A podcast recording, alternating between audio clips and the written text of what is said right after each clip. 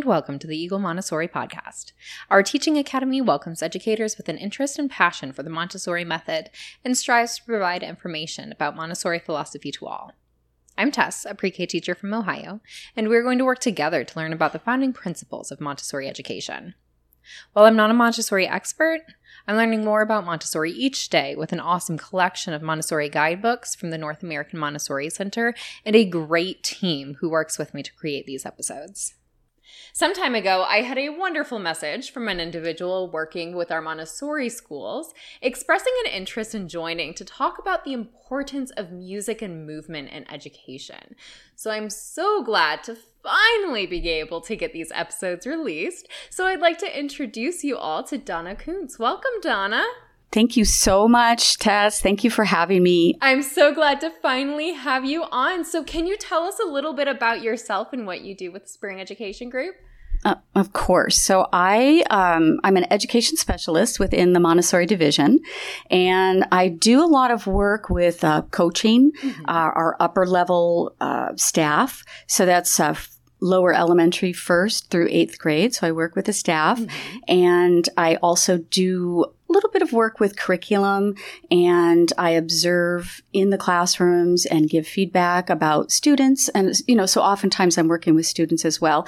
Um, I help with uh, professional development. And I also just wanted to share that music is one of my absolute favorite things in the world to offer students. So I, I do it whenever I can. Perfect. That's awesome. So you kind of do a little bit of everything. Yes, I would say that a little bit of everything. And if I can sprinkle music or a song into it, all the better. Oh yeah, absolutely. You you know, you and I have chatted before. We both love music and we have a passion for bringing that into the classroom. So today we wanted to focus just on why music and movement education is so important and how does that music and movement connect to all those academic and social skills. So, Donna, why is it important to be incorporating music and movement into our classrooms? Well, I have a list of reasons why it's so important. um, but, and the list is so vast, but I think mm-hmm. I'll start out with one of the maybe more obvious things is music is enjoyable. It is, yeah. it's fun.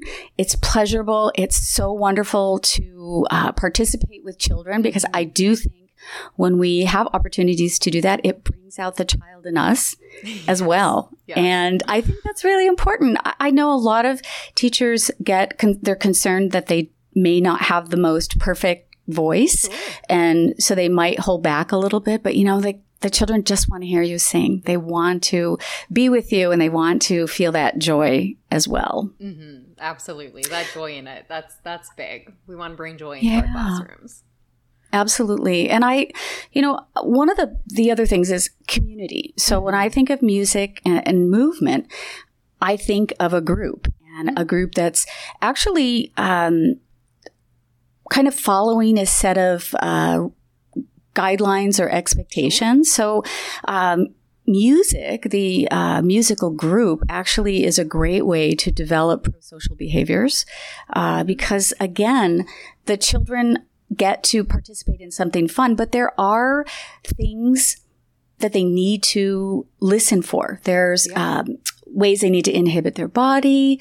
Um, you know, they I mean, I guess one of the one of the fun things is watching a child or a group of children participating in an activity and you know, a child goes the wrong direction. Mm-hmm. However, if the child is listening to the words, it's kind of like, oh, I'm hearing this. And there's a little bit of self correction yeah. in there too. And the students, and the students, you know, they help each other. Mm-hmm. And I think from my experience, I, I love watching children support each other. And I think it builds a lot of goodwill into the classroom community. Oh, yes, definitely. I like that bringing in self regulation. You know, that's such a big topic in early childhood education, that self regulation. And you're absolutely right. Those music and movement experiences offer a great opportunity to for children to work on those skills. And in those music and movement activities, that also incorporates a lot of self correction, like you were saying. You know, if you're playing something where the students are moving around in a circle and somebody turns and goes the wrong way, they're able to self correct because they can see or they can hear what everybody else is doing. Absolutely. Right. And that's so positive because there's nobody telling them, mm-hmm. you know, oh, you made a mistake or no, Johnny, we're not going that way. You're going the wrong way. So it's such a positive experience. Mm-hmm. Um, and, you know, and I know that even during these beautiful, joyful experiences, you still need to manage as such. You still need to um, kind of explain to your group what you're doing. Mm-hmm. And that, again, is really helping them build those pro-social behaviors. Um, and I, I, actually wanted to talk a little bit about self, self-regulation because you had mentioned it really yeah. is a big buzzword. And yes. it's really, it's one of those things that, you know, we are really seeing, you know, some children come in with a little more dysregulation. Mm-hmm. Um, and music is one of one of the great ways to assist them in being able to um, as I mentioned before, inhibit their movement, um, move back and forth. Uh, so there's one part of self-regulation that is the emotional self-regulation, mm-hmm. and th- those are really having to do with transitions, moving back and forth between this really intense emotional state and then being able to find a bit of calm. And um, the other one is attentional, which means that children are able to uh, listen to the instructions mm-hmm. and uh, even when there's a lot of distractions. And you know music is full of distractions. Oh, there's yes. guitars coming out. There's ukuleles. There's all kinds of fun things. Um, but I would say one of the most important ones is the executive functions. Uh, so the really executive functions are particularly relevant to music because within within them, memory, inhibition, and mental flexibility live, mm-hmm. and those are all things that children will need the rest of their lives. Absolutely. Yeah. So we have those three areas of self regulation you mentioned. Emotional, that's right. something that we talk about all the time. Um, right. And especially in transitions too, whether we're transitioning from activities or transitioning from being very active to needing to calm down for a circle time or something that's a challenge that music can help us with. And that paying attention to movement activities or learning a song and those executive functions those are key. That's another huge buzzword and phrase that we use all the time right? We're working right. on helping our students learn executive functions. Memory that's key for their entire life like you were saying and that inhibition and mental flexibility, those are all huge key skills for our students to learn. Absolutely. And what a great way to learn when you're having fun. I mean, yes. when you think about like working memory, mm-hmm. I mean, how wonderful to be able to, you know, work with the students and teach them, you know, pat your knees, clap mm-hmm. once, clap your partner's hand. Those are sequence, ordered sense of movements. Those things really help build um, working memory skills. And inhibition skills are great. Uh, you, you can really observe them in a music class when a child is with an instrument mm-hmm. and you want them to explore the instrument, but you still have to go through the process of explaining a little bit more about it, how to hold it.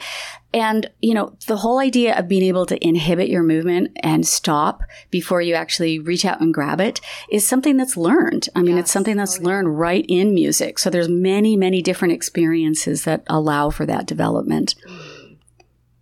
Um, one other thing was flexibility. Mm-hmm. And that's another thing that we have been talking a lot about this year is the, the child that has that flexibility of mind, um, the child that can switch attention sure. between different aspects of the same task. Now in music, you can, a child can hear a mu- hear the melody and then they can focus on the words mm-hmm. and ignore the melody.